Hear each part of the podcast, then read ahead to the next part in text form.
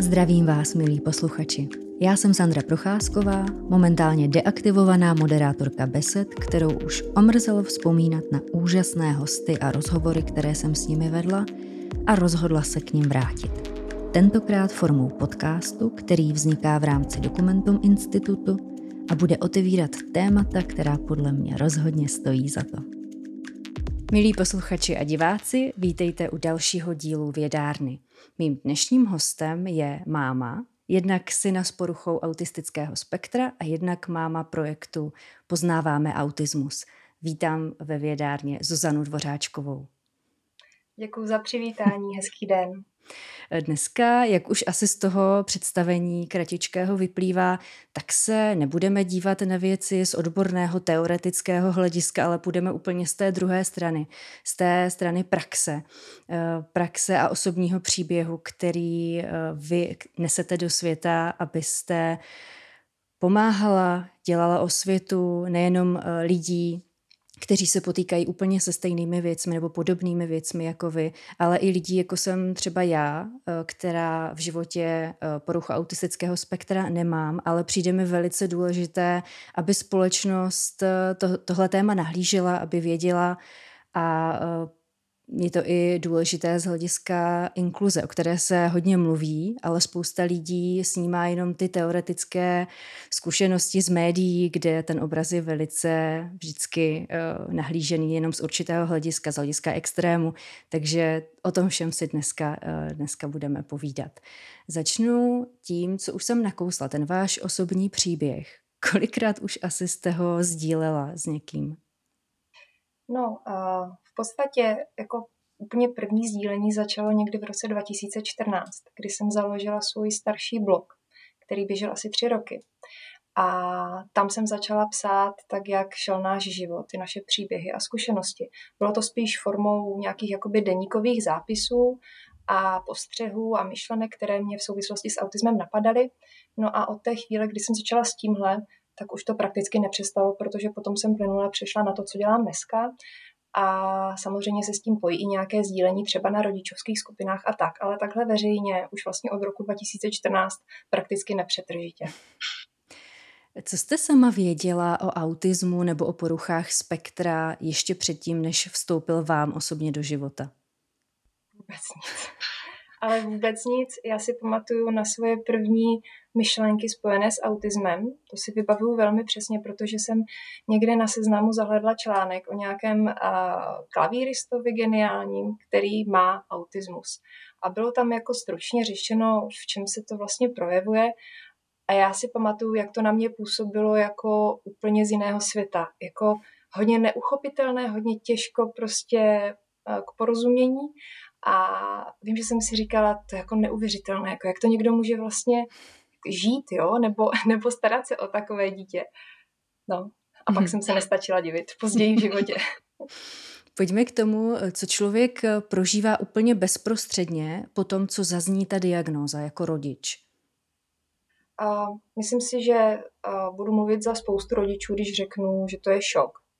A ať už šok z toho, že to je skutečně to, čeho se obávali, anebo šok z toho, že vůbec netušili a autismus je nenapadnul, ale rozhodně šok z toho, že vám to vstoupí do života a že víte, že uh, se to nijak nezmění, že to není něco, co se dá, i když já nerada používám slovo vylečit, ale přesto je to něco, co bude součástí uh, dítěte, života s ním už po celou dobu. Takže ten šok uh, z té situace, která nastane a co všechno vlastně to ovlivní v životě, to si myslím, že je eh, společné pro všechny pečující. To je mhm. ta první fáze. Určitě. A pak to prochází určitými emočními fázemi, ale na začátku je určitě šok. Přestože třeba uh, znám i případy, a do určité míry to byl i náš případ, že vlastně, když zjistíte diagnózu, tak uh, zjistíte pojmenování toho, co uh, je jinak. Že, že vy to vidíte, jako většina rodičů stejně to vidí, tu symptomatiku. Vidí, že jejich dítě je jiné, nějakým způsobem to cítí. A to, že to dostane jméno, tak to znamená, že to dostane jasný rámec toho, s čím se potýkáme a že jsou k tomu nějaké cesty, jak si to ulehčit, jak to ulehčit dítěti a podobně. Jo? Mm-hmm.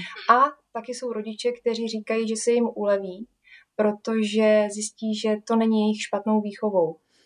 Jo, jsou, jsou rodiče, kteří můžou o sobě pochybovat, ale, ale v tuhle chvíli potom vědí, že, že to není takhle jednoduché. Mm-hmm. Já se teď vrátím k tomu slovu, které vy jste zmínila eh, neochotně, slovo vyléčit, protože mně došlo, že my jako společnost jsme dost nastavení na to, že jsme zvyklí, že jakýkoliv problém máme, co se týče zdraví duševního nebo eh, fyzického, tak na to někde je lék nebo operace a my ji teď chceme a chceme to co nejrychleji vyřešit a jsme zvyklí, že to dostáváme. Když to eh, tady najednou je třeba změnit ten, ten náhled na věc, že není není možné to vyléčit a není ani třeba to léčit, je třeba s tím spíš pracovat. Uh, určitě. Já totiž, byť samozřejmě autismus je, uh, řekněme, neurovývojová porucha, která je založena na tom, jak říká pan Přemysl Mikoláš, že ty děti mají prostě jinou architekturu mozku, jiné, jiné nervové spoje, jiné zapojení, z čehož logicky vyplývá jiné fungování mozku, jiné vnímání, jiné třeba smyslové věmy a podobně.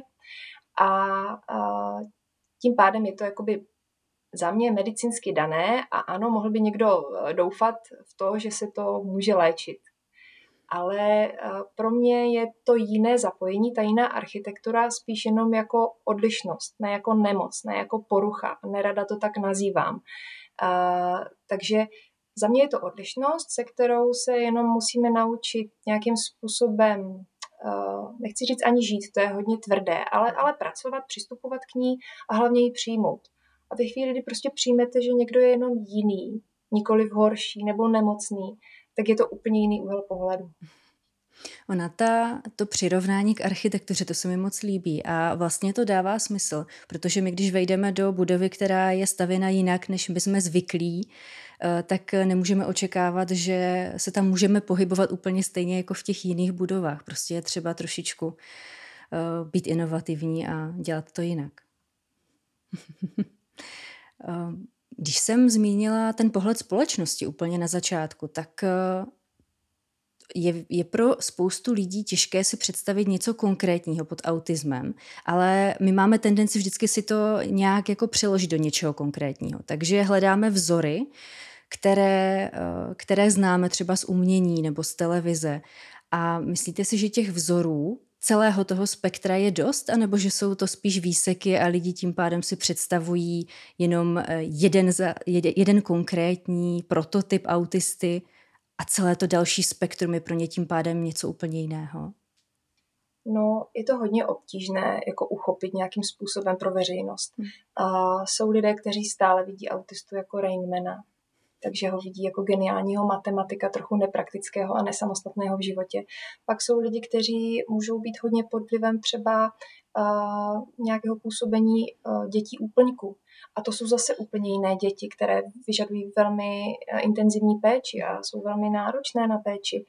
A prostě různé skupiny podle symptomatiky můžou působit na různé lidi a, a samozřejmě vždycky záleží na tom, jestli se uh, ti lidé setkávají uh, s lidmi na spektru v reálném životě, anebo ne, anebo jestli na ně působí třeba právě jenom film, uh, mediální působení kohokoliv, uh, to je strašně těžké. Mm-hmm. Jo?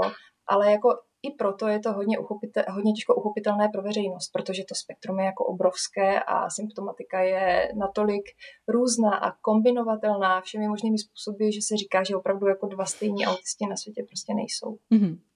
Pojďme zpátky k vašemu osobnímu příběhu. Co bylo pro vás eh, hlavním cílem, když jste obdrželi diagnózu, tak eh, co jste si vytyčili jako hlavní úkol, jako rodiče nebo vy jako máma? Tak uh my si jdeme za jedním cílem od začátku, a přestože on obsahuje řadu jako dílčích cílů, ale ten, ten primární, hlavní a velký, opravdu velký je přivést naše dítě k samostatnosti. Alespoň nějaké, alespoň částečné. Protože uh, prostě chceme, aby, aby si mohl užívat života maximálním možným způsobem a aby mu nemuseli stát takzvaně pořád za zadkem. Mm-hmm. Už, už teď to cítím v jeho 11 letech, že mu to začíná ne že vadit, ale že to pociťuje a že pociťuje hlavně odlišnost v rámci péče mě o něj a péče jiných rodičů o jeho spolužáky třeba. Mm-hmm. Jo, že nechodí ze školy sám nebo s kamarádama, že chodí se mnou. To jsou takové jako drobnosti. Takže jako rozhodně ten hlavní a velký cíl je dělat všechno pro to, aby byl jednou alespoň do maximální možné míry samostatný. Mm-hmm. No, pojďme teď k tomu druhému, co jsem zmiňovala v, v tom představení, a to je váš projekt Poznáváme autismus. Kde vznikl nápad, že byste sama se vydala do té aktivní služby o světy, když to tak řeknu? Uh, už to, jak jsem psala svůj první blog, ty, ty tři roky, tak uh, se mi začalo neskutečně jako vracet v podobě úžasné zpětné vazby a že jsem najednou cítila, že mám co předat. Navíc se to velmi pěkně spojovalo s tím, že uh, mě vždycky bavilo psát a i jsem se neúspěšně pokusila dostat na žurnalistiku před lety, ale tím to zhaslo a pak už jsem se psaní nevěnovala, ale vždycky mi to bavilo a nějakým způsobem mi to šlo dobře. A to psaní uh, samo o sobě uh, mi dávalo v té době, v době prvního blogu, určitou relaxaci a pak mě příjemně překvapovala ta zpětná vazba. Pak jsem narazila uh, na takový způsob, uh, na kurz, který mi nabídnul, že to, co umím, co jsem se naučila, můžu předávat dalším. A mně začalo docházet, že tohle by mohla být ta cesta, protože i na rodičovských skupinách, kterých jsem se účastnila, tak uh, jsem najednou pocítila, že mám co předávat, že už tam nesedím tak moc jako účastník, ale spíš jako někdo, kdo sdílí své zkušenosti. A já jsem si třeba myslela, že všechno to, co jsem se za ty roky naučila a že nějakým způsobem se k tomu dítěti přistupuje, že tohle všechno ovládají a znají i ostatní rodiče. Mm-hmm. A byla jsem strašně překvapená, že každý to stejně nemá. A samozřejmě každý má své životní okolnosti, svůj přístup k životu, k věcem, k výchově, ale zjišťovala jsem, že jsem dokázala předat něco i těm, kteří byli na té cestě přibližně dlouho tak jako já, čili nebyli úplně jako v začátcích. A tam mi došlo, že se to všechno hlavně jako pěkně potkává, že mě baví psát, že mě baví předávat ty zkušenosti, že jsem toho plná a že vím, že prostě to, co jsem si já nažila, může pomoct ostatním, protože pro mě to znamenalo opravdu hodně čtení, hodně nastudovávání a byť jsem měla dobrou metodickou podporu, tak je to obrovský, jako uh, spotřebuje to hodně času. A ten čas v tom raném věku, kdy rodiče zpravidla zjistí diagnózu, je něco ohromně vzácného, protože samozřejmě mozek je nejflexibilnější v raném věku a byť uh, já určitě v tomhle ohledu nechci nikdy vytvářet ten tlak jako honem honem, nebo pak bude pozdě. To právě říkám rodičům, ať jako zachovají klid, že neuroplasticita je tady taky a že spousta věcí se dá učit i v pozdějším věku. Nicméně jsem právě zjistila, že to, že to budu sdílet a říkat ty svoje zkušenosti, podpořené tím, že jsem opravdu hodně studovala tenhle obor, byť nejsem speciální pedagog, nejsem uh, vystudovaná v oboru, jo, nenašla jsem na to kapacity, zkrátka jsem jenom samouk, ale dobře vzdělaný samouk. A uh, tak mi prostě došlo, že tohle může být to, uh, co dá nějakou jako náplň stran mé pracovní seberealizace, protože tohle je něco, co myslím si spoustě rodičům chybí, protože není vůbec neobvyklé, že jeden z rodičů zůstává doma na péči o to dítě, protože prostě je velmi obtížné najít zaměstnání, které se s tímto dá skloubit. A tím pádem jsem našla své poslání, které jsem hledala a netušila, jaké by mohlo být. A našla jsem něco, co mě ohromně naplňuje, pomáhá ostatním, protože ta zpětná vazba, která se mi vrací, je prostě fantastická. A hlavně um, vzala jsem si z toho nakonec to dobré. A já to ráda říkám, že se moje největší životní lekce přeměnila v poslání.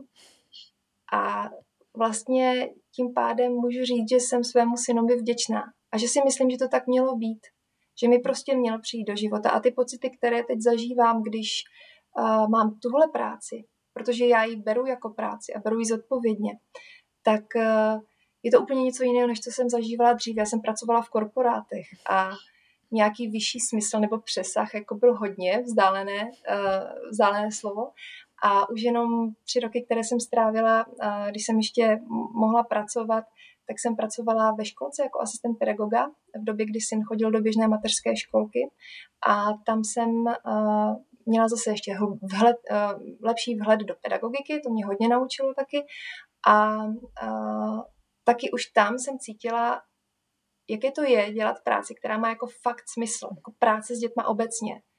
No a tohle byl jenom jako v podstatě další logický krok, za který jsem ohromně šťastná. Mm-hmm. Co je pro vás, pro vás vnitřně tím hlavním cílem toho projektu? Co byste byla ráda, aby přinášel lidem? Tak primárně, tak jak to začalo a tak jak je to pro mě pořád jako vnitřně nastavené, je pomoc rodičům v začátcích. To je jako absolutně hlavním cílem. Nicméně jsem moc ráda, že se to za dobu toho projektu, což už je více než dva roky, posouvá i směrem k tomu, že to působí v rámci osvěty i směrem k širší veřejnosti, protože se mi fakt ozývají lidé, že nemají takové dítě, že nemají s tím zkušenost, ale že se jim to čte dobře a že jim to rozšiřuje obzory. To je přesně můj případ mimochodem. Úplně, jo, velmi dobře to funguje, opravdu. No, tohle mi třeba potvrzovali i kolegyně z práce, lidé fakt, kteří s autismem nemají nic, nic společného a ten další ještě přesah, za který jsem teda extrémně vděčná, je to, že už mě sleduje i hodně pedagogů, kteří právě díky tomu mají zase úplně jiný vhled do té problematiky. Dívají se na ty děti potom trošku jiným způsobem, už tomu nejsou tak uzavření, protože moje zkušenost je, že ta praxe, konkrétně pedagogická, je ještě hodně jako velký oříšek, takže pokud moje práce může přispět tím střípkem do toho, aby inkluze fungovala lépe a řekněme ještě trošku více vstřícněji, tak to je, to je ohromný bonus toho, co dělám. Mm-hmm. Za tu dobu, co vám vstoupila porucha autistického spektra do života, tak jste určitě se setkala s mnoha příběhy rodin a lidí, kteří zažívají podobné věci. Je něco, v čem se všechny ty příběhy spojují nebo velmi podobají nějaké body, které prožívá skoro každá ta rodina, s kterými se musí vypořádat? Určitě všichni z nás jedeme v takových jako emočních vlnách. Ty emoční prožitky jsou velmi podobné. To mám fakt jako zažité z rodičovských setkání, ať už dříve jako účastník nebo teď jako v rámci toho, co dělám. A hodně často se to potkává, ty reakce jsou takové, jo, přesně, přesně, a taky to máte takhle a, a je, to, je to strašně podobné, ale jako pokud bych měla říct nějaké hodně spojující momenty, myslím si, že spousta rodičů se trápí reakcemi okolí. A ty jsou pořád různé, velmi různé. A velká řada rodičů se trápí nepřijetím ze strany blízkých lidí. Někdy i rodiny. Někdy to protřídí přátelé, což byl i náš případ. Ale na druhou stranu, třeba za tohle jsem vděčná, protože si myslím, že kdo měl zůstat, zůstal. Takže si myslím, že teď nám skutečně nás obklopuje úzké, ale velmi pevné a, velmi podporující klubko přátel, za které jsme vděční. Takže já si myslím, že určitě je to otázka přijetí ze strany veřejnosti, co rodiče trápí a hlavně opravdu není výjimkou, že rodina se k tomu staví zvláštně, občas lhostejně, občas velmi kriticky a vlastně celou tu situaci dokáže hodně stížit. Neříkám, že to je všude, ale je to časté. Mm-hmm.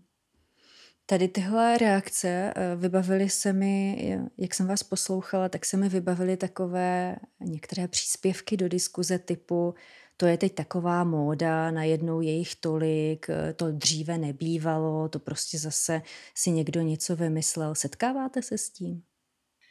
Ještě občas jo, je to různé, jako už stále méně, myslím si, že ta osvěta taky dělá svoje. je to těžké, no. Dříve, dříve ty děti končily na klecových lůžkách, nikdo o nich nevěděl. nebylo možné a nebyly ty dovednosti vedoucí ke správné diagnostice. Jako na tohle skutečně nejsem úplně kompetentní odborník, abych se k tomu vyjadřovala více, nicméně ano, společnost o nich tolik nevěděla, ale byli tady s námi. A to, když někdo řekne módní nálepka, to je prostě to je kudla dozad tomu rodiči. To je strašně, strašně nepříjemné, protože nikdo z nás si obtíže našich dětí nevymýšlí, nepřikresluje a myslím si, že všichni bychom byli hodně rádi, kdyby naše děti na tom byly lépe. Neříkám, že bych řekla, aby takhle dříve bych si přála mnohem víc, aby mé dítě bylo běžné, neurotypické. Dneska už to mám trošku jako na hraně, protože vím, že kdyby byl neurotypický, už by nebyl takový, jaký je. A to není jenom, to není jenom, že to přináší hodně překážek a obtíží, to je i spousta krásných věcí, které autismus vnáší do života, nebo minimálně osobnost eh, toho dítěte. Ale teď jsem se ztratila, trošku se možná odbočila, ale uh, to asi, nevadí. Asi, asi, asi tak, to nevím. Když tak se mě ještě zeptejte, ale teď jsem se trošku ztratila. V pohodě, pojďme eh, ještě k tomu, hm, jak jsme probírali ty začátky, kdy se rodina opravdu na začátku vyrovnává s tou diagnózou a s tím, že jejich život prostě bude trošku jiný, než pravděpodobně očekávali. Tak co pro vás bylo nejnáročnější v podstatě na celé té době, od diagnózy až po dnešek, eh, které ty věci patří k těm, které se zvládaly anebo učili úplně nejnáročněji, nejhůř? Cokoliv, co jsme se učili, bylo obtížné v tom, že bylo potřeba vytrvat. A důslednost a vytrvalost a trpělivost a jsou nutnými součástmi toho, když to dítě něco učíte, když se učíte úplně nový metodický přístup je hrozně těžké vytrvat, když navíc to nenese ovoce, eh, řekněme, v nějaké jako relativně krátké době. A to je běžné, protože děti s autismem se učí věci, mm, potřebují k tomu mnohonásobně víc opakování než běžné děti. Takže běžným děti, dětem něco ukážete pětkrát a, a pochopí to, osvojí si to v pohodě. Ale dítě s autismem, když řeknu 500 opakování, myslím si, že nebudu daleko od pravdy a klidně můžeme přidat. Jo? A, a tím pádem, když to dítě nereaguje a ty věci třeba neguje a, a nepřijímá a jako jde to do konfliktů, tak, nebo do nějakých jako afektů, tak je to strašně uh, vyčerpávající a člověk má tendenci to vzdát. Proto je to nejtěžší vytrvat a hlavně uh, i se naučit dívat na věci z jiného úhlu pohledu než toho mého. Jo, my jsme my jsme všichni zvyklí se na to dívat, že věci nějak jsou a nějak jsou takzvaně normální a hrozně těžko se některým lidem připouští, že někdo to má prostě jinak. A neznamená, že to má jako špatně, jenom to má jinak. A to spousta lidí ještě nedokáže přijmout a i my rodiče se to musíme učit, abychom nezapomněli, že občas vyžadujeme něco, co prostě není objektivně možné z podstaty té diagnózy. Jo? Protože člověk se zapomene samozřejmě, jako snažíte se ty věci dělat dobře, ale je to, je to běh na dlouhou trať a je toho hodně, co je potřeba jako vnímat. Mm-hmm. A navíc každý den. Je toho hodně a každý den.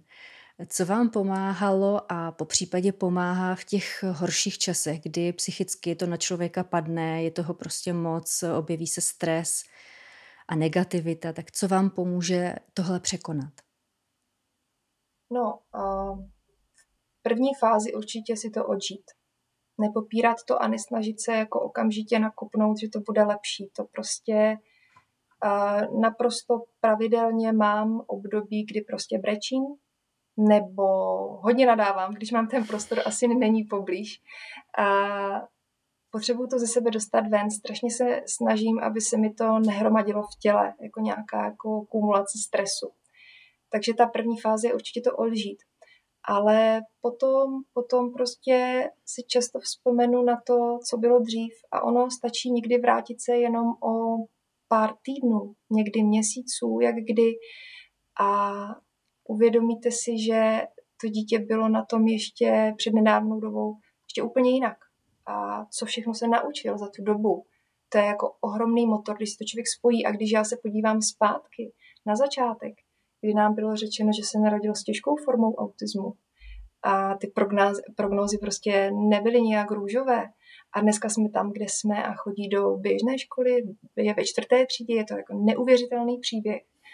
A proto se vždycky jako ráda ohlížím. Je fajn, když si člověk píše nějaký deník a pak nahlédne a vrátí se třeba o rok zpátky. To je jako ohromně motivující a nabíjející. No a zároveň my to máme tak, že jsme hodně, nebo snažíme se obklopovat hodně uh, fotkami, kde jsme fakt jako vysmátí, jako rodina šťastní. Ono, tady ta vizuální opora, taková jako nenucená, kdy to máme na ledničce, v rámečcích a tak, funguje docela dobře, protože prostě nám připomíná, občas se člověk podívá na fotku a, a uvědomí si hlavně to, že to může být dobré. že to neznamená, že tohle období bude věčné. To jsou vždycky jenom období.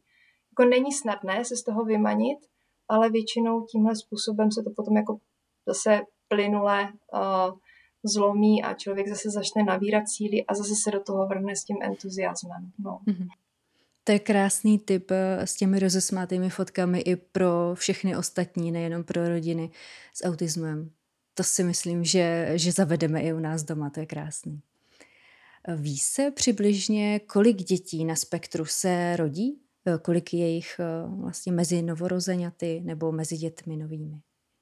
Já teda úplně nesleduju statistiky, ale co vím, co myslím publikoval Národní ústav pro autismus, je, že to procento je, myslím, mezi 1,5 až 2 procenty, což znamená, v České republice teda se bavíme, což znamená, že se rodí asi 1500 až 2000 denní dětí ročně z poruchou autistického spektra.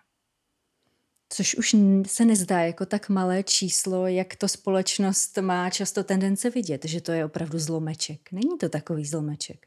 Není to zlomeček a i proto si myslím, že by to povědomí o tom, jaké ty děti jsou a v čem ta odlišnost spočívá, že by prostě mělo být mezi lidmi, protože dětí s autismem, osob s autismem prostě je stále víc.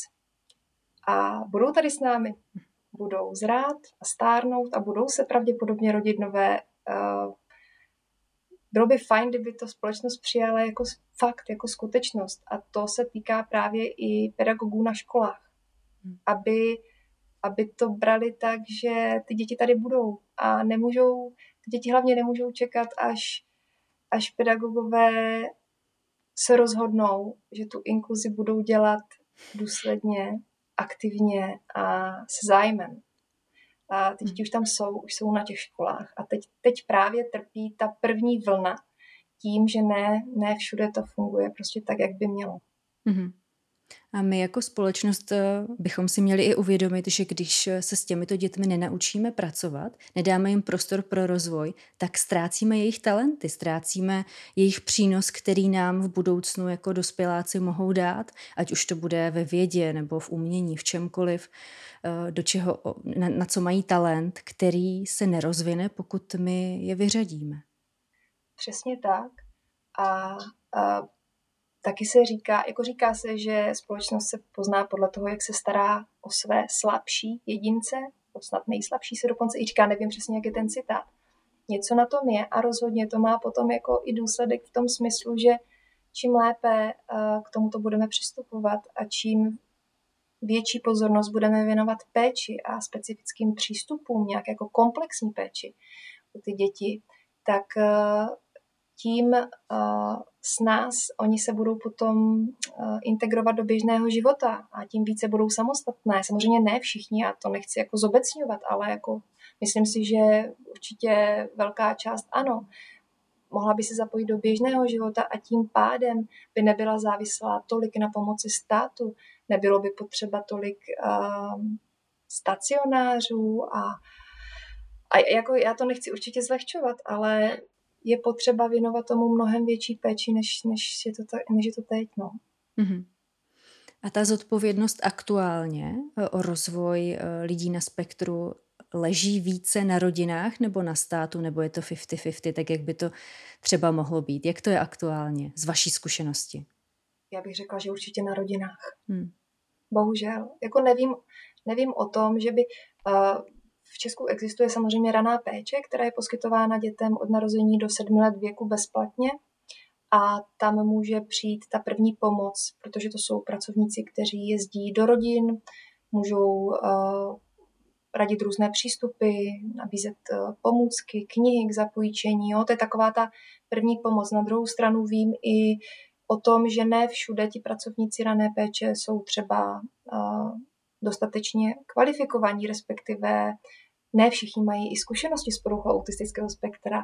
Všude nejsou uh, volná místa, jakože přijdete a máte, máte tu péči, jo. jsou i pořadníky. Takže ani tohle není pokryto tak, jak by mělo být. že rodiče občas si stěžují na ranou péči, že třeba nejsou spokojeni, jako není to jednoznačně tak, jako ano, máme tady ranou péči a tím je vyřešeno. Takže za mě třeba jako rozhodně chybí nějaký jednotný, nebo ne jednotný, ale jako komplexní systém péče, aby rodiče, když zjistí mám dítě s poruchou autistického spektra, tak zjistí, že mají udělat za prvé, za druhé, za třetí a nějakým způsobem uh, mít někoho, kdo by je na té cestě vedl. Hmm. Tohle je velmi individuální a, a souvisí to s spoustou faktorů. S krajem, s místem, kde bydlíte, jestli tam jsou ty služby. Ne všude je to stejné. Já jsem třeba zjistila, že uh, před lety jsme byli na nějakém pobytě s brněnským uh, centrem a zjistila jsem, že pokrytí péče a, a různých jako odborníků a center je lepší tady na Severní Moravě uh, v okolí Nového Jičína, které prostě není nějak velké město, než v Brně, které bych považovala za větší město, že by mělo mít větší kapacity, ale rozhodně tam ta poptávka byla daleko vyšší než nabídka. Takže záleží fakt na tom, kde žijete, jestli tam ty služby jsou, záleží na tom, jestli jsou hrazené uh, nebo nejsou, protože pokud se budeme bavit třeba o metodě ABA, která se nabízí jako terapeutický program, aplikovaná behaviorální analýza, tak ta rozhodně z, pojišť, pojištění hrazená není. A jako rozhodně to není levná záležitost. Myslím si, že uh, každý rodič dělá, jak nejlépe umí, ale že by se mu dostalo komplexní péče od státu, to si rozhodně nemyslím. Spíš je to takové, jako že každý hledá tu svoji cestu, kdo v okolí by mu mohl pomoct. Někdy, někdy může, když je opravdu velmi zkušený psychiatr, psycholog, kteří vlastně dítě zpravidla diagnostikují, můžou pomoci nějakým způsobem, ale to jsou všechno jenom takové velmi uh, obecné, často velmi teoretické rady, sice dobře míněné, ale do života málo použitelné. Může pomoct uh, speciální pedagogické centrum v rámci své rané intervence, ale fakt to záleží na tom, co je vám dostupné. A hlavně se za tou péčí často dojíždí, což zase zvyšuje nákladnost. A mnohé další komplikace s tím vyvstávají. Jako rozhodně, rozhodně by si tohle zasloužilo nějaký ucelený systém péče, aby ten člověk netápal, protože krom toho, že se na začátku potýká sám se svými emocemi a má dělat vlastně sám se sebou, aby se s tím nějak porovnal, tak najednou se na něj jako navalí spousta povinností nebo požadavků, co, co je potřeba dělat a, a jinak a nově. A teď do toho vstupuje fakt jako velká spousta věcí. No. Mm-hmm. Už jsme zmínili, že čím dřív začne člověk pracovat eh, s dítětem na spektru, tím je to lepší. Jak brzy dokáží u nás doktoři eh, diagnostikovat dítě? Protože ta diagnoza, určení té diagnozy je problematická právě z, z podstaty věci toho, jak funguje spektrum, jak je různorodé. Tak jak brzy už to dneska zvládají? Ví se to? Já si myslím, že hodně se to posouvá nebo chci věřit tomu, že se to hodně posouvá díky tomu, že dneska už se v 18 měsících věku podává rodičům u pediatra automaticky první dotazník MCHAT na záchyt vlastně prvních autistických rysů. Nemám informace o tom, jak moc je to vypovídající, protože už mám i takové jako zprávy o tom, že, že nás to minulo. My, my jsme uh, samozřejmě tady tohle neabsolvovali, protože to bylo před mnoha a mnoha lety, mám pocit už, ale uh, rodiče, kteří to vyplňovali, nezřídka mluví o tom, že to vyplňovali pod tlakem času, pod stresem, někdy částečně s v uvozovkách návodem, jak to vlastně mají vyplnit, aby to bylo takzvaně správně. No, není to ideální. A nicméně ano, tam se může něco odhalit a já vím, že uh, třeba právě v Nautis, v Národním ústavu pro autismus, se diagnostika provádí už od nějakého, a teď nevím, 15. nebo 18. měsíce věku už jsou schopni uh, dítě vyšetřit, nějaký, nějakým způsobem uh, s ním pracovat, ale tohle není zdaleka běžné jako všude. Dobrých diagnostiků je zoufalý nedostatek, i proto jsem nedávno zorganizovala, nedávno, no to už je vlastně půl roku, zorganizovala uh, sběr dat uh, různých odborníků, kteří mají zkušenosti uh, s dětmi s autismem a se kterými jsou rodiče spokojení. Takže vznikla databáze těchto lékařů a nejrůznějších terapeutů, kteří mě možná teďka proklínají, ale uh, z pohledu rodiče jsem to vnímala jako něco, co by mohlo pomoct. No a tak se k tomu dostávám, že fakt jako není, není dostatek uh, dobrých psychologů, psychiatrů, kteří by s tím měli zkušenost, kteří by uh, neměli plné ordinace, kteří vás přijmou. To je, potom ta diagnostika se samozřejmě nedaří vždycky tak včas, jak by mohla. Druhá věc je, že spousta dětí je hraničních a je velmi těžké určit, jestli nakonec to je nebo není porucha autistického spektra. Je to velmi komplexní a složitý proces a proto i si myslím, že to je takhle obtížné. A navíc eh, jsou děti, u kterých se to opravdu plně projeví až třeba po nástupu do školky v rámci socializace, chování v kolektivu a tak. Takže ideální stav 18 měsíců, dva roky, ale realita si myslím, že je spíš jako dál. No. Mě právě překvapilo, když jsem v rámci přípravy si, si prohlížela různé články, eh, po případě i blogy, že lidé už i u nás jsou diagnostikováni v podstatě v průběhu celého už života, i v, i v dospělosti, v pubertě, v adolescenci, kde samozřejmě se do, do hry dostávají hormony a různé uh, i sociální, uh, sociální uh, mezníky, které každý překonává, včetně lidí na spektru. Jak je to vlastně bohaté a náročné tím, že uh, těch lidí opravdu celé spektrum a zatím nemáme úplně nástroje na to, abychom úplně celé to spektrum dokázali eh, poznat, uchopit a je to opravdu cesta. No, no je. Na druhou stranu věci se posouvají uh, i pro rodiče samotné nebo pro samotné lidi na spektru. Uh, není to tak dlouho, co Nautis spustil svůj Autism Port web, který je uh, věnovaný právě různým oblastem. Je to hodně nabité informacemi, ať už jde o to, kdy třeba rodiče v raném věku svých dětí cítí nějaké odlišnosti, mají pocit z toho, co vědí o autismu, že to jde tím směrem. Je možné si na těch stránkách najít testy, které je možné si vyplnit doma a nějakým způsobem se aspoň orientačně vyznat v tom, jestli fakt jako je to planý poplach, anebo jestli tam nějaké riziko prostě cítí ten člověk.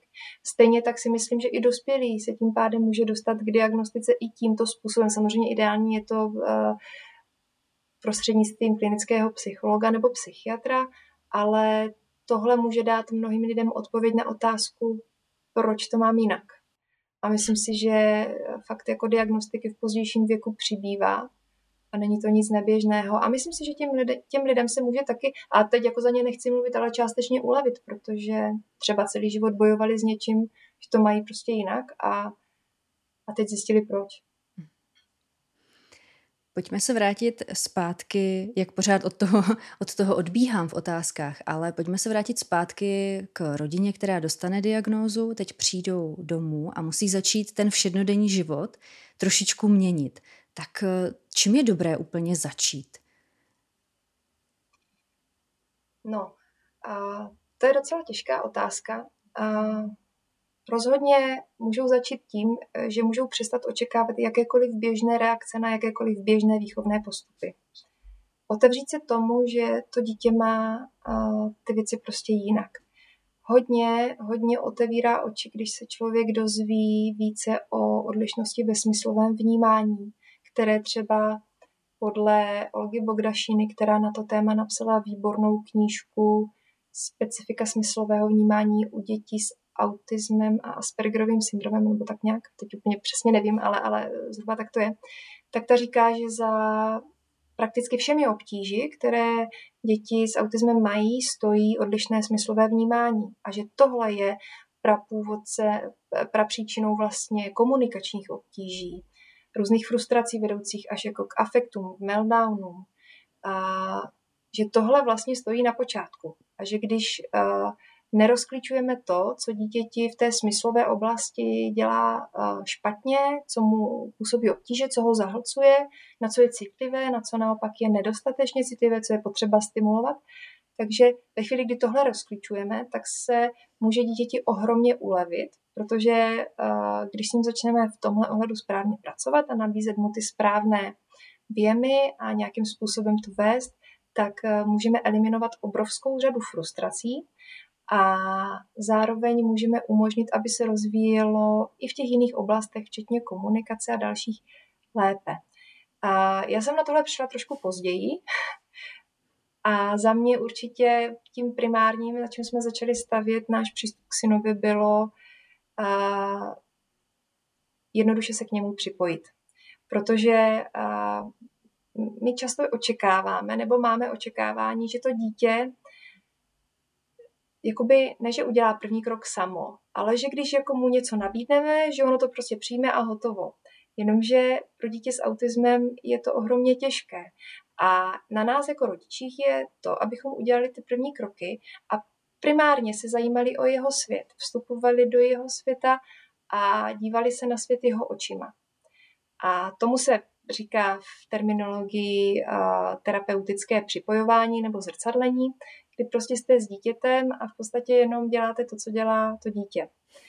A ono najednou zjistí, že chcete do jeho světa. I když ani to rozdělení na jeho svět a náš svět nemám úplně v oblibě, ale když tomu tak budeme říkat, tak eh, tím my vstupujeme do jeho světa a ono ucítí, že ti rodiče mají zájem, že jdou za ním, že vlastně jsou s ním a prožívají to, co prožívá ono. A ono se to krásně obrací potom později, protože uh, tak jako my děláme ty věci s dítětem, opakujeme třeba po něm jeho nejrůznější prapoděvnosti, tak ono potom uh, to začne dělat naopak. A když my chceme, aby ono něco udělalo, tak vlastně se to otáčí ten princip. Jo? Ale je to o tom jako úplně primárně podat tu pomocnou ruku z naší strany, ukázat tu vstřícnost, tu otevřenost a ono potom se to překlápí hezky naopak. Takže to byl úplně první krok, který jsme začali a potom samozřejmě jsme hodně začali stavět eh, komunikaci, protože byl neverbální a byl neverbální velmi dlouho a jeho porozumění mluvenému slovu bylo velmi slabé, takže tam jsme začali hodně pracovat s tím, aby vůbec nám porozuměl, aby, aby když už teda nemluví, aby vlastně chápal, co mu říkáme, co mu sdělujeme. A tam jsme začali využívat vizuální opory a to je ohromná součást toho, kde jsme dneska a toho, co já velmi intenzivně svým rodičům, které, které uh, nějakým způsobem v péči nebo se kterými jsem v kontaktu, co jim doporučuju. Mm-hmm. Co patří mezi ty nejčastější věci, ve kterých máme my lidé tendenci chybovat, když jde v přístupu k lidem na spektru nebo k dětem na spektru z pozice rodiče nebo pečovatele? No, uh, já vlastně nevím, jestli by se to dalo nazývat chybou. Asi, asi to, že nevydržíme občas. Že to jako hmm. máme tendenci vzdát, když to dlouho nejde. To je určitá slabost, ale na druhou stranu každý máme nějaké svoje kapacity, každý máme nějaký svůj potenciál a prostě ne každý v tom vydrží. Já to vnímám i okolo sebe. Jo. Spousta, spousta lidí uh, říká, že náš příběh je úžasný a že by to chtěli taky a že se moc těší, až se tam dostanou. Ale cítím třeba z nich, že uh, ta práce, kterou to obnáší, zejména teda v tom smyslu vybudovat tu komunikaci, znakování, obrázky, cokoliv, to je ohromná spousta práce. Fakt jako a chce to důslednost a píly a je to hodně intenzivní v tom raném věku. A to už ti rodiče úplně jako ne vždy chtějí dělat. Jo? Mm-hmm. Já to do určité míry jako z lidského hlediska chápu, ale bez toho to prostě nejde. A nikdy, nikdy to za vás nevyřeší plně terapeut, nějaké, nějaké jako prostě uh, externí vedení, protože za mě, a to říkám vždycky, je klíč v rodině. Dítě je největší um, část svého života nebo nejvíce času tráví doma a doma je bezpečné místo, eh, z pravidla eh, už přizpůsobené tomu, aby tam nebylo třeba smyslové přetížení, aby ty věci nebyly příliš náročné. Doma jsou ti milující rodiče, doma je láska a bezpodmínečné přijetí. A v tomhle prostředí se to dítě může fantasticky učit. To je jako největší pole působnosti, které máme. Bohužel někdy jsou tendence rodičů to spíše odevzdat, tu odpovědnost a odevzdat tu péči těm externím odborníkům až příliš mnoho, až, až jako ve velké míře. Přitom uh, klíč je opravdu v rodině. Zase jsem odběhla od myšlenky možná. Připomeňte mi ještě tu otázku. To bylo ty tendence k chybám nebo k tomu dělat některé věci, které nejsou úplně vhodné. Uh, jo, takže, takže určitě vytrvat, a nebát se té dřiny. Ona, ona totiž jako poleví, už s nástupem do školky poleví. Nejhorší jsou ty, ty první roky. Ale uh, v čem ještě chybují? Někdy možná máme sklon naše děti litovat.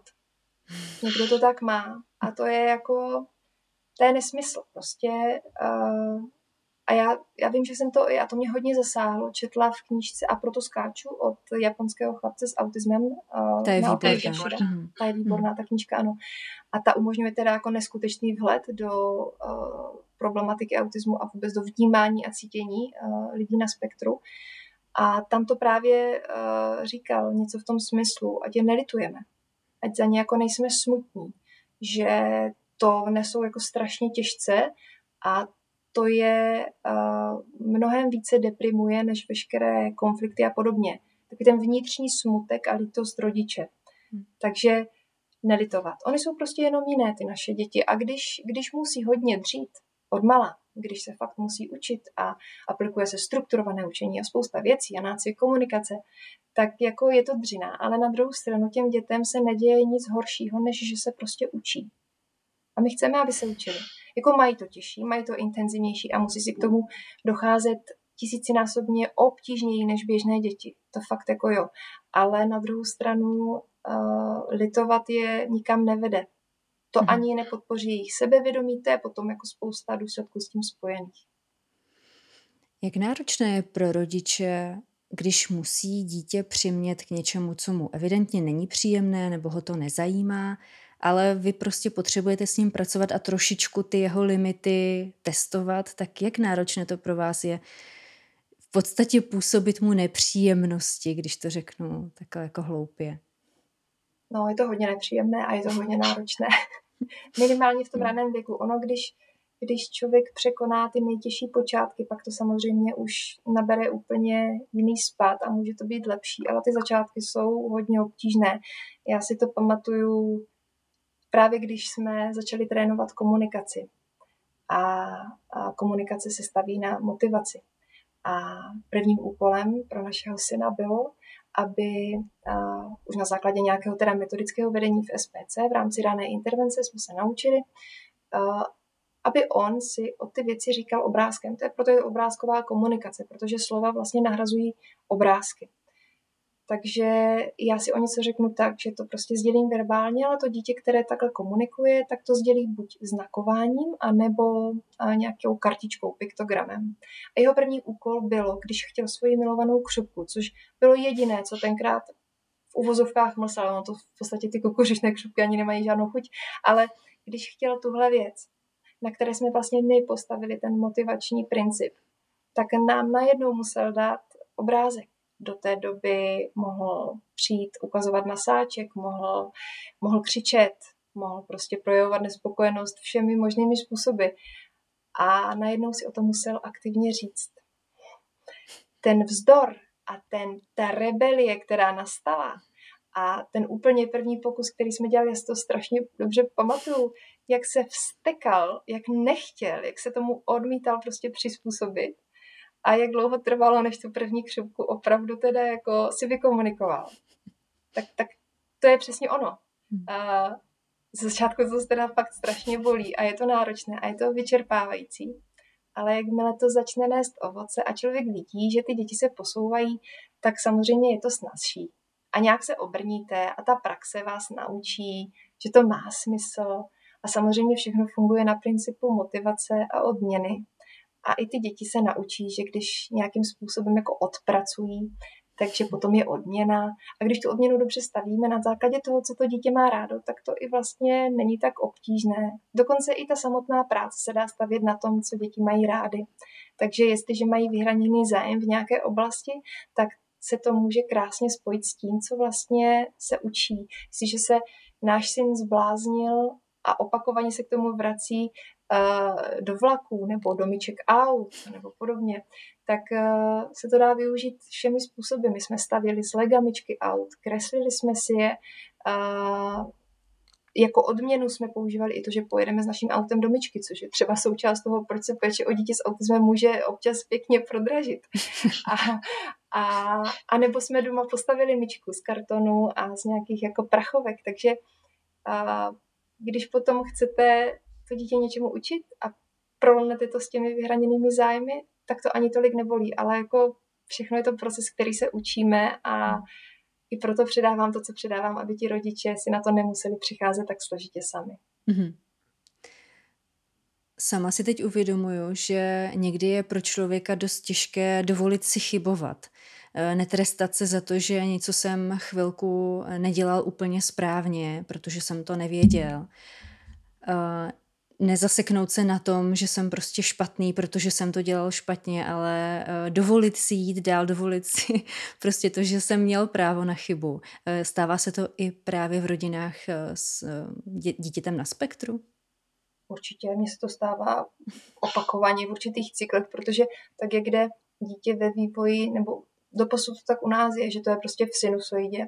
Někdy je dole, jsou ty okolnosti takové, že je třeba unavený, nebo je období kolem úplníku, nebo má třeba nějaký fyzický problém, kdy je v těžké nepohodě, tak z v souladu s tím je i moje kondice dole na té sinusoidě a pak jdeme se společně nahoru. Takže ono to jde takhle ve vlnách. No a v těch vlnách jsme různě schopní reagovat na nejrůznější podněty, dobře nebo špatně. A moje frustrační tolerance taky není prostě neomezená a moje trpělivost, byť mě k ní neskutečně jako člověka, který je založením cholerik dovedl, uh, tak jak bych nečekala, tak uh, přesto prostě jsou chvíle, kdy dojdou baterky, kdy dojde ta trpělivost a kdy prostě už nemůžete. A mně se taky stane, že udělám nějakou jako úplně hloupou chybu a zakřičím nebo prostě reaguju neadekvátně a mrzí mě to potom hodně. Ale na druhou stranu dneska už vím, že jsem prostě jenom člověk, odmítám si to prostě nějak jako výrazně vyčítat. Ano, prožiju si to, uh, pak se zpravidla i synovi omluvím, třeba za to, že jsem na něj zakřičela, protože vím, že to je něco, co jako hodně těžce nese. Takže je to i tak fér, že se i vůči tomu dítěti chovám tak, aby vědělo, že i jako máma dělá chyby i tady se dítě učí, jak dál do života. Každý dělá chyby, což je mimochodem něco, co, s čím hodně zápasíme. Ta uh, schopnost přijmout toho, že udělám něco špatně, že se mi něco nepodaří, nebo že uh, něco zapomenu. To, jako, to je něco, co náš syn postrádá, hodně těžce snáší to, že něco jako nezvládne. Takže uh, já se mu snažím ukazovat, že i já občas něco nezvládnu.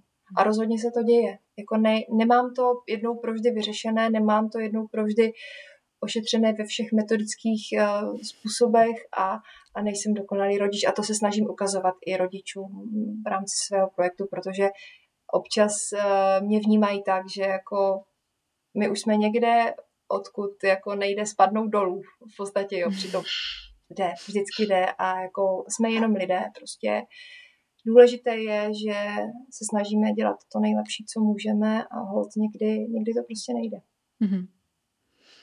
Jak jste zmiňovala, že ty pokroky eh, v nějakém učení nebo prostě ty pokroky a postup je pomalejší nebo musí si člověk trpělivěji eh, počkat na ten výsledek, tak eh, podle čeho vyhodnocovat jestli nějaký postup, ať už terapeutický nebo něco, co jsme si vynašli doma, že by mohlo fungovat, že to takhle začneme dělat, tak kdy je ta chvíle, kdy už bychom měli mít výsledky? Já vím, že se to nedá asi eh, říct na dny, měsíce, týdny, protože opravdu každý ten eh, jedineček malý je jiný.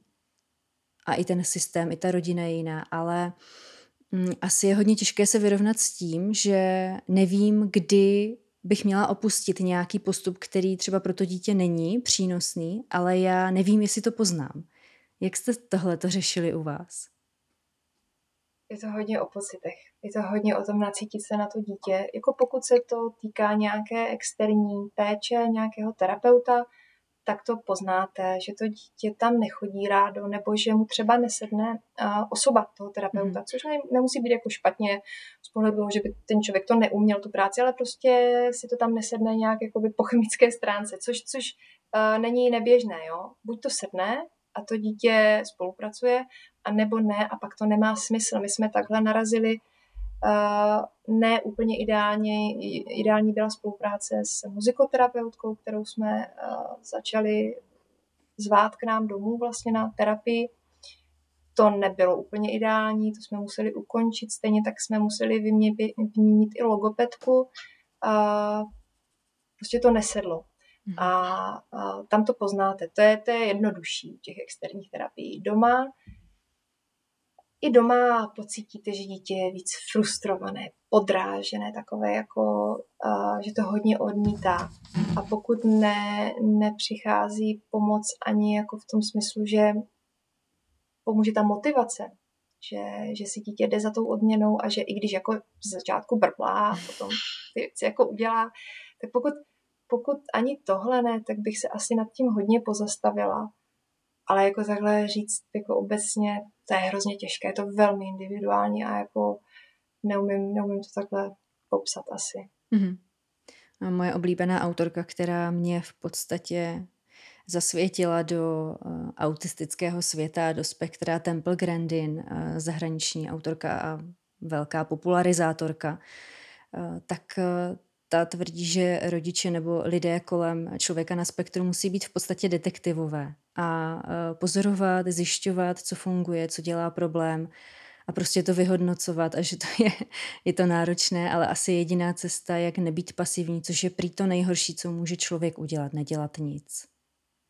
Určitě, určitě s tím souhlasím. Tempa Grandindy je úžasná. Já sice s ní třeba nesouhlasím úplně ve 100% věcí, mm-hmm. které říká, ale ve velké většině ano.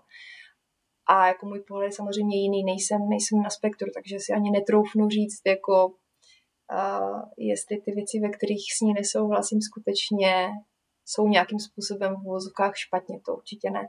Ale určitě zůstat pasivní je hodně špatně. Stejně tak, jako ona říká, že nejhorší, co můžete udělat, je jako přestat to dítě nějakým způsobem přestat mu ukazovat život tak, jaký je. Jakoby zavřít se doma mezi těmi čtyřmi stěnami v tom hájeném, bezpečném prostředí a nechodit mezi lidi, nedělat ty věci, nežít ten život tak, jak se žije je to strašně těžké. Jako já si myslím, že eh, spousta maminek by se v tom poznala, když řeknu, že někdy ta představa jít na hřiště je vysilující už dopředu, protože prostě víte, že tam můžou nastat konflikty, že na vás někdo bude koukat skrz prsty, že možná nějaké děti budou mít dokonce komentáře nebo rodiče. A vlastně, když vidím hřiště plné dětí a náš syn má radost, tak já se zároveň s ním se spíš já spotím a už jsem nervózní, co se stane.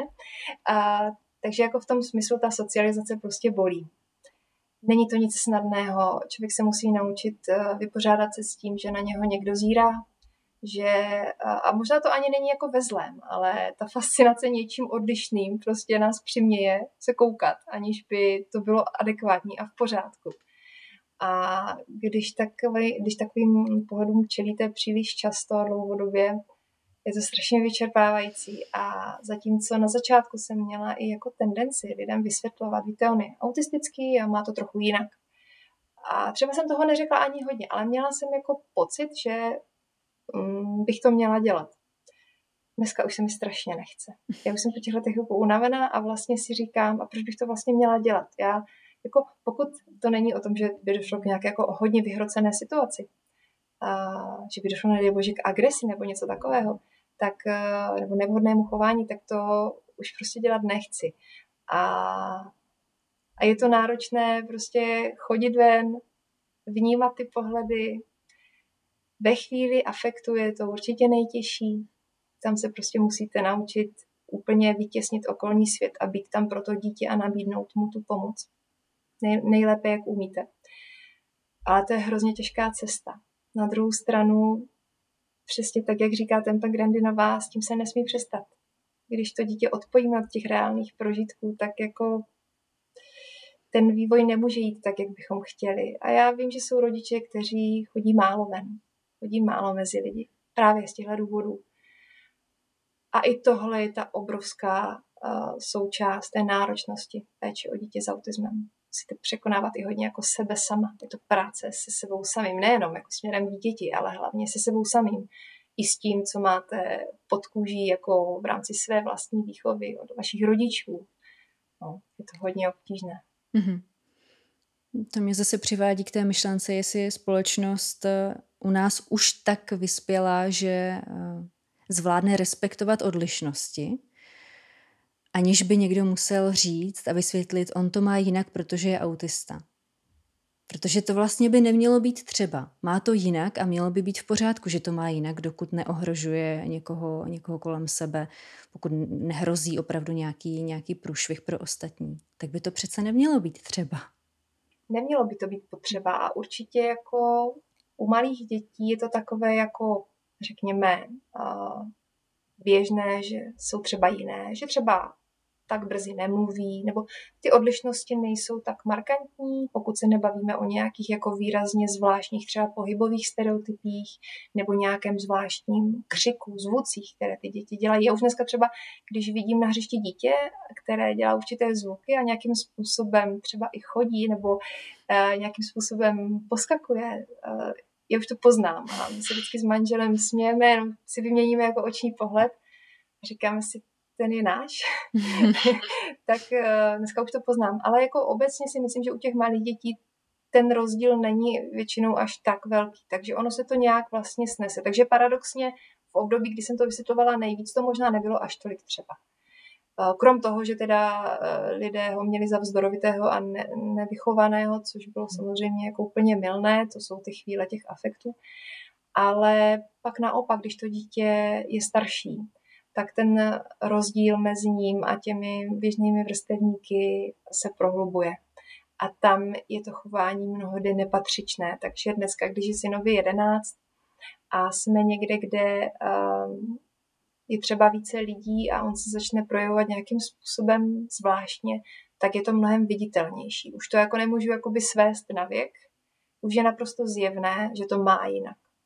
A bylo by úplně super, kdyby lidé byli natolik informovaní a dokázali ty odlišnosti, ať už jsou jakékoliv, prostě přijmout a neřešit je, ale k tomu nás určitě jako ještě povede hodně dlouhá cesta. Hmm. Pojďme teď k té pro mě velmi zajímavé kapitole školství a vzdělávání v institucích. Když už máme dítě na spektru a je ve věku, kdy eh, má jít eh, Pojďme už jako k té základní škole, která je asi takovým prvním tím hlavním kamenem v Česku toho vzdělávání. Tak eh, na co všechno by si měl rodič dát pozor? Podle čeho by měl vybírat školu? Na co všechno by se měl zeptat, aby aby vybral správně nebo dobře? No, je to, je to velká oblast. A určitě bych doporučovala ptát se na to, jaké škola má zkušenosti s inkluzí a ptát se na to, jaké ty zkušenosti jsou jako co se týče konkrétního handicapu, protože může být škola, která fantasticky integruje děti s handicapem už mnoho let, ale ve finále zjistíte, že to jsou děti třeba i mobilní nebo sluchově postižené. A, takže pokud uh, rodiče zvažují školu, určitě se ptát na to, jaké jsou tam zkušenosti s dětmi s autismem a reálná praxe, kolik jich třeba měli na té škole, ptát se na to, do jaké třídy budou z největší pravděpodobnosti umístěné ty děti, kolik dětí je ve třídě, protože samozřejmě ty smyslové obtíže potom souvisí s nadměrným hlukem, s příliš jako silnými třeba i vizuálními věmi, pohyb dětí kolem, kolem toho dotyčného může být uh, náročný. Takže velikost školy, její zkušenosti s inkluzí, a určitě bych zvažovala i takové jako běžné věci, jako dostupnost té školy jako vzdálenosti, protože my si někdy řekneme, dobře, tak budeme, je to dobrá škola, budeme do ní chodit eh, přes půl města, není to problém, ale ta reálná praxe potom může vypadat jinak. Ve chvíli, kdy děti mají ráno nečekané prostě nějaké obtíže, dochází prostě k afektům, věci se zdržují, dítě začne odmítat třeba chodit pěšky, nebo jestli je hodně unavitelné, což naše děti rozhodně jsou, a fyzická námaha je do určité míry pro ně problém, protože já taky znám holčičku, která jako velmi nerada chodí větší vzdálenosti a velmi dlouho měla problém chodit pěšky do školky. A byla, byla v kočárku. Tak eh, tohle jsou taky věci, které potom souvisí s tím denodenním životem. Jako eh, stihneme to, pojede nám autobus, bude to problém, bude dítě potom unavené, frustrované, povleče se to s ním v té škole, v kolik ho musím budit, aby jsme se stihli vypravit, než se tam dostaneme. Jo, to jsou takové jako Zdálo by se okrajové věci, ale ono to hraje roli. No a pak samozřejmě ideální je ptát se i na to, kdo to dítě bude učit, a jestli tam už je asistent pedagoga, kdo to je, jestli má zkušenosti, nebo jestli se bude hledat nový asistent pedagoga. spousta otázek, které možná úplně školu netěší dopředu, ale to je prostě potřeba dělat. A ve finále určitě brát dítě do toho prostředí. Vzít ho tam, protože uh, já teda nevím, jak moc se to může stávat, ale uh, naše děti, když se někde necítí, tak to prostě fungovat nebude. To je jako s těmi lidmi. Pokud si nesednou, tak to nebude fungovat. A já vím, že byla rodina, která vybírala dům uh, podle toho, jestli ten syn se tam cítil dobře. Takže přijeli k prvnímu domu, ani nevylezl z auta. Přijeli k druhému, šel ke dveřím a když přijeli ke třetímu, tak uh, si sednul na zápraží a už se nechtěl zvednout. A ten dům koupili. Jo? To je jenom taková jako ukázka. Já si myslím, že s tou školou to může do určité míry mít podobné. Mm-hmm. Takže pokud se tam to dítě nebude viditelně cítit, to poznáte. Jo? I tohle může být časem komplikace. Uh, jaké možnosti ta škola má třeba uh, v tom, že by zřídila nějakou relaxační místnost nebo alespoň relaxační koutek ve třídě. To jsou takové jako věci, které je dobré neopomenout, protože ta praxe opravdu potom přináší nejrůznější nároky a když, když nejdou provést, tak um, je to, je to zbytečně konfliktní, je to zbytečně náročné a působí to obtíže všem zúčastněným. Mm-hmm. Já když jsem si chystala tuhle otázku na školství, tak jsem si vzpomněla na jeden rozhovor s paní ředitelkou základní školy, která vzpomínala na to, jak uh, někdy těsně po roce 2000 se stala ředitelkou a hned zpočátku museli řešit eh, stížnosti rodičů ze třídy, kam chodil chlapec s Aspergerovým syndromem, eh, nebo stížnosti. Spíš to byly obavy, protože chlapec, když, měl, eh, když byl přesycený, tak samozřejmě jednal tak, že to budilo obavy v rodičích jeho spolužáků. A už byli všichni zajedno, že teda přestoupí do nějaké specializovanější školy, než nebude na té normální základce. A díky osvícenosti lidí, kteří se tam v tu chvíli ocitli, kdy ještě o inkluzi u nás eh, moc nebylo vědomostí, tak nakonec stačilo zkusit pár úprav eh, v programu, úprav v organizaci výuky.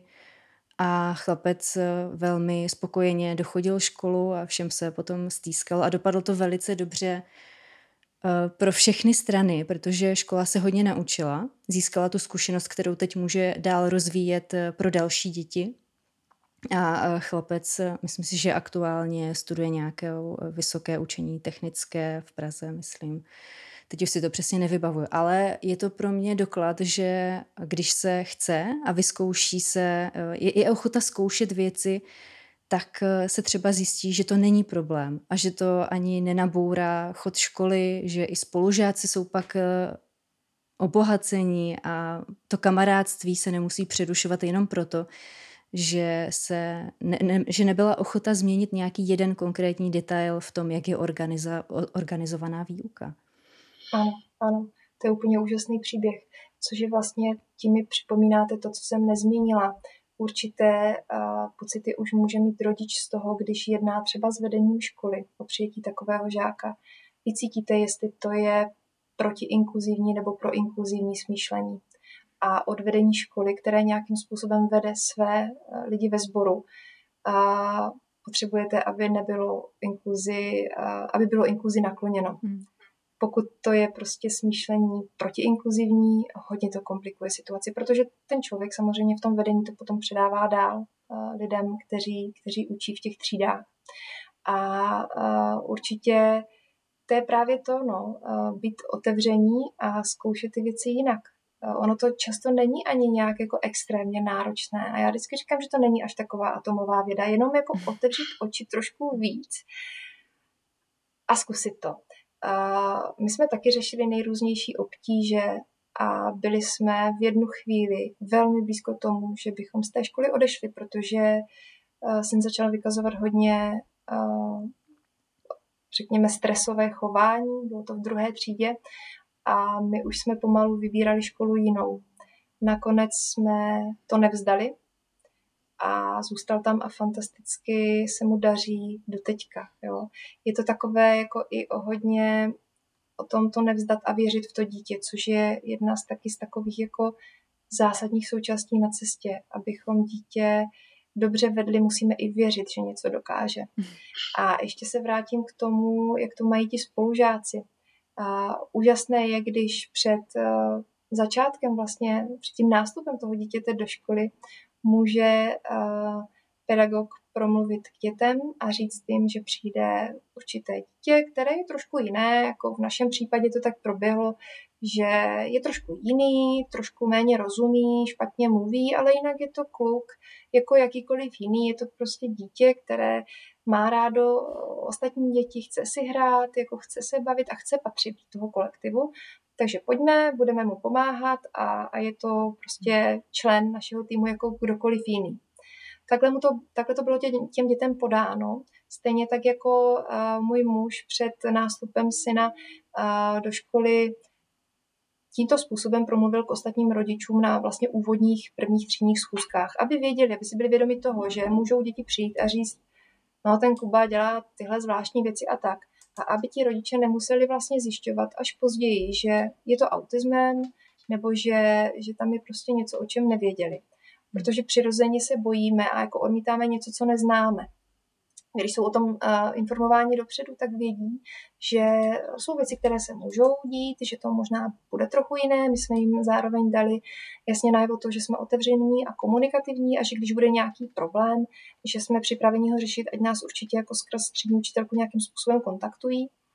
A to otevřelo takový jako průchod prostě dobré komunikaci, vzájemné. Doposud musím klepat, jsme neřešili uh, žádné obtíže a to už je ve čtvrté třídě a bylo období, kdy to nebylo úplně snadné. A hlavně ty děti se ohromně naučily, že prostě nejsme všichni stejní. A to je pro ně výbava do života k nezaplacení, protože všude na světě jsou různí lidé. Prostě myslím si, že tyhle děti jsou fantasticky připravené na to přijímat odlišnost. A oni ho berou takového, jaký je. A oni už vědí, co by neměli, čím by ho třeba neměli dráždit, nebo kdy, kdy zastavit, kdy ho třeba jako neoslovovat, kdy vědí, že má dost, že je unavený a kdy ho naopak aktivně vyzvat ke hře, což taky dělají. Jo. Takže to jsou věci, které bych si nevysnila ani v nejdivočejších snech, hmm. ale je fajn to říct na začátku a, a komunikovat o tom, a nečekat, až se stane první průšvih a pak to vysvětlovat. Hmm. Ano, děti se ke spoustě věcem eh, v kolektivu úžasně postaví mnohem lépe, než třeba my dospělí čekáme. Eh, třeba eh, i v tom příběhu, který jsem zmiňovala, tak docházelo k tomu, že mm, vůči před školou, když se eh, setkávali s jinými kolektivy, takže ti spolužáci už potom eh, trošičku chránili nebo, nebo korigovali vývoj třeba komunikace směrem k tomu svému spolužákovi, protože už přesně věděli, přesně jak jste řekla, v jaké je zrovna fázi, co nemá rád, co je nebezpečné a už vlastně fungovali jako jeho kamarádi, kteří se za něj postaví i mimo školu, což mi přijde naprosto úžasný. Yeah je, tohle je velký dar a to je to, proč eh, pevně věřím, že na té škole se trváme co nejdéle, protože ty děti ho přijali takovým způsobem, že lepší, lepší spolužáky mít nemůže. A je mi jasné, že při jakémkoliv přechodu na jinou školu by to bylo podstatně obtížnější, už jenom z toho titulu, že by byl nový v tom kolektivu, že prostě tím, že s nima začal a všichni začínali ze stejného bodu, tak eh, je to úplně jiné ty vztahy. My tady ve vědárně docela často mluvíme o popularizaci, většinou vědy. Dneska tady máme téma popularizace poruch autistického spektra nebo osvěty. Už jsme se bavili o tom, proč je podle vás důležité, aby probíhala, aby společnost věděla, aby se učila. Pojďme, pojďme teď k tomu, co pro vás, jako člověka, který tu popularizaci nebo osvětu dělá, je, je náro, v čem je to náročné? Tohle dělat, tu osvětu i vůči, vůči světu venku, který může mít eh, různé zkušenosti, různé, různou úroveň znalosti. V čem je náročné to pro ně připravovat? Já to necítím jako náročné asi. Já prostě dělám ty věci, jak cítím a prozatím mám to štěstí, že jsem se nesetkala s nějakými jako vysloveně negativními komentáři, kromě pár hodně konfliktních reakcí, když jsem vydala rozhovor o inkluzi, který jsem dělala s právničkou, která se věnuje ochraně práv dětí s handicapem nebo osob s handicapem. Tam bylo o inkluzi hodně řeč a tam došlo na nějaké hodně nepříjemné komentáře, což ale vím, že je prostě součást toho těžkého procesu, se kterým se inkluze pojí. Ale jinak jsem neměla naštěstí žádné prostě hejty, žádné nepříjemné reakce, takže já jako necítím v tom nějakou obtížnost a navíc ty věci dělám prostě tak, jak je vnímám, tak, jak je cítím a tak, jak uh, uh, mám o nich ty zkušenosti, tak je potom předávám dál, ale jako obtížně to nevidím.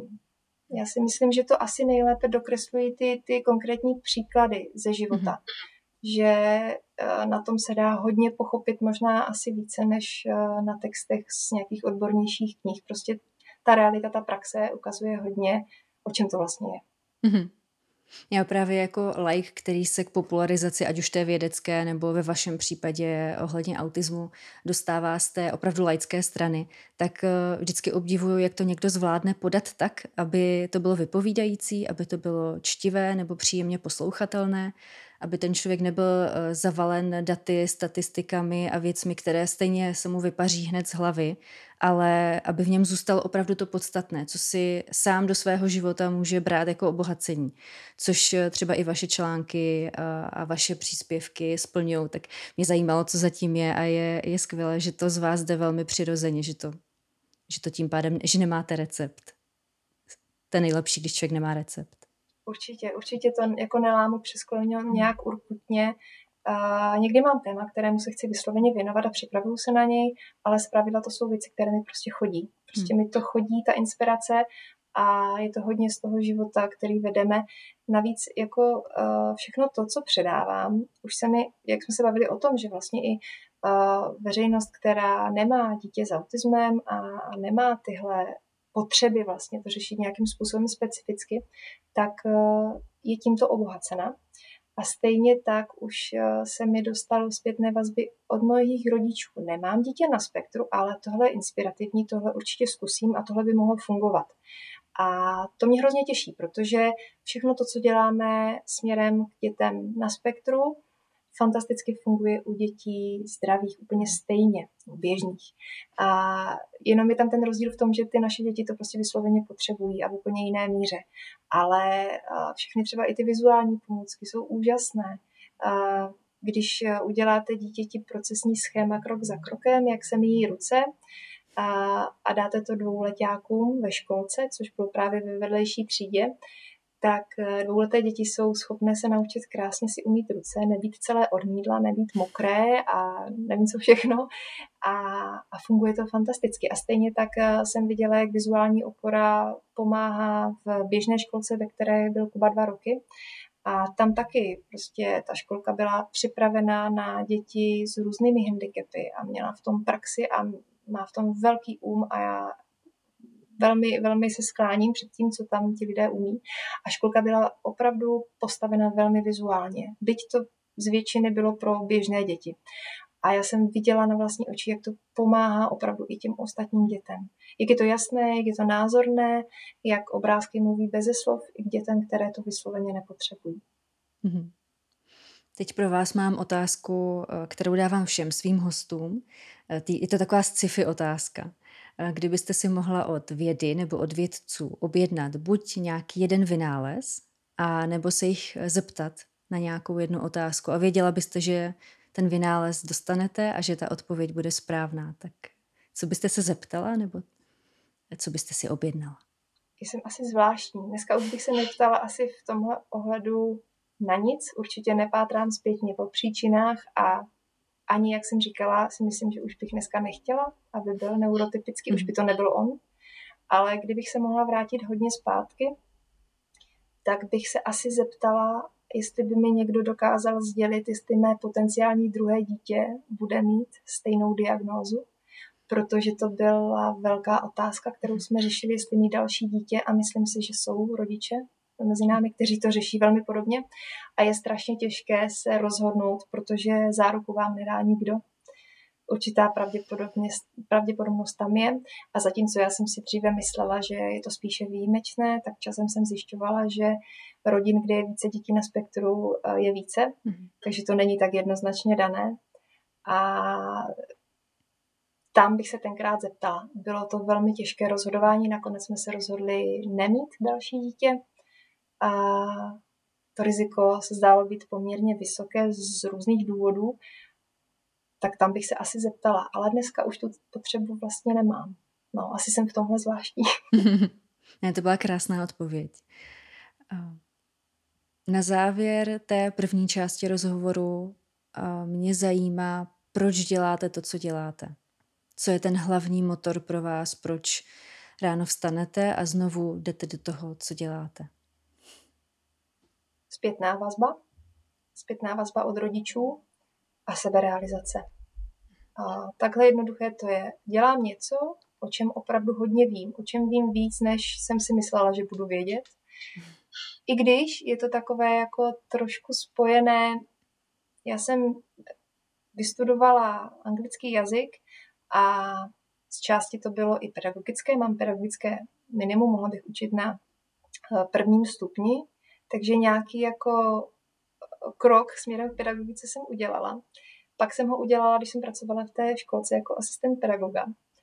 A protože jsem předtím v korporátu pracovala jako specialista komunikace, tak vlastně ta komunikace pořád kolem mě někde je a to jako velká část v rámci problematiky autismu že se jí budu věnovat i dál, jako v úplně jiným, jiném, jako uh, jiné podobě. To by mě ani ve snu nenapadlo, ale jako velmi logicky to odpovídá tomu, co umím, k čemu jsem vždycky tíhla a myslím si, že jsem to měla dělat, že jsem prostě přišla na to, co je fakt jako mým pracovním posláním a to mě jako ohromně těší. A když chodí ty zpětné vazby od rodičů, když mi přijdou e-maily, nebo i ty příspěvky pod, uh, i ty komentáře pod příspěvky. Děkuju vám za tyhle slova, strašně se mi ulevilo. To, je, to, to mi znovu a znovu ukazuje, že to má smysl. A ano, někdy jsem strašně unavená a vyčerpaná. Teď jsem zrovna skončila pětitýdenní kurz pro rodiče a mě to jako neskutečně energeticky vyčerpalo ale když pak vidím, že reagují, že mají zpětnou vazbu, že mi píšou, proč a jak se jim to líbilo a jak jim to pomohlo, tak až jim to bude chybět, mm. tak to mě pro mě jako ohromná odměna a to mě žene dál, protože to mm. fakt má smysl a e, tím, že spojuju do určité míry odbornost toho samouka, ale jako opravdu hodně vzdělávajícího se samouka a zkušenost, nepřenosnou zkušenost toho rodiče, tak si myslím, že mám co nabídnout a věřím, že, uh, že to prostě pomáhá. Mm-hmm. Ještě na závěr eh, se tedy zmiňme pro ty, kteří by ocenili váš kurz nebo zaujalo je to, že děláte i kurzy. Eh, pro koho jsou určeny? Kdo, kdo by se mohl vám ozvat a najít si ho a komu by mohl pomoci?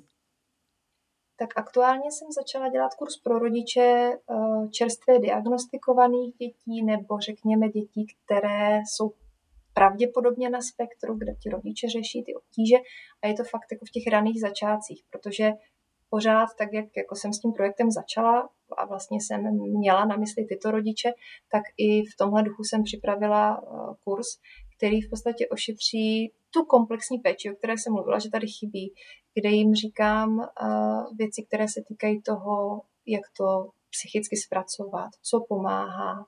Pak se věnuju tomu, v čem je autismus odlišný, a v čem můžou ty obtíže pozorovat a, a jaké nároky to na ně bude klást.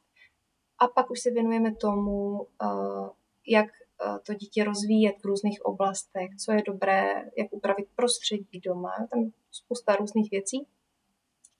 No a tím pádem je to takový jako raný program z mé strany, kdy já předávám své zkušenosti, to, co já jsem se naučila a co vím, že funguje nejenom u nás, ale i v mnohých jiných rodinách.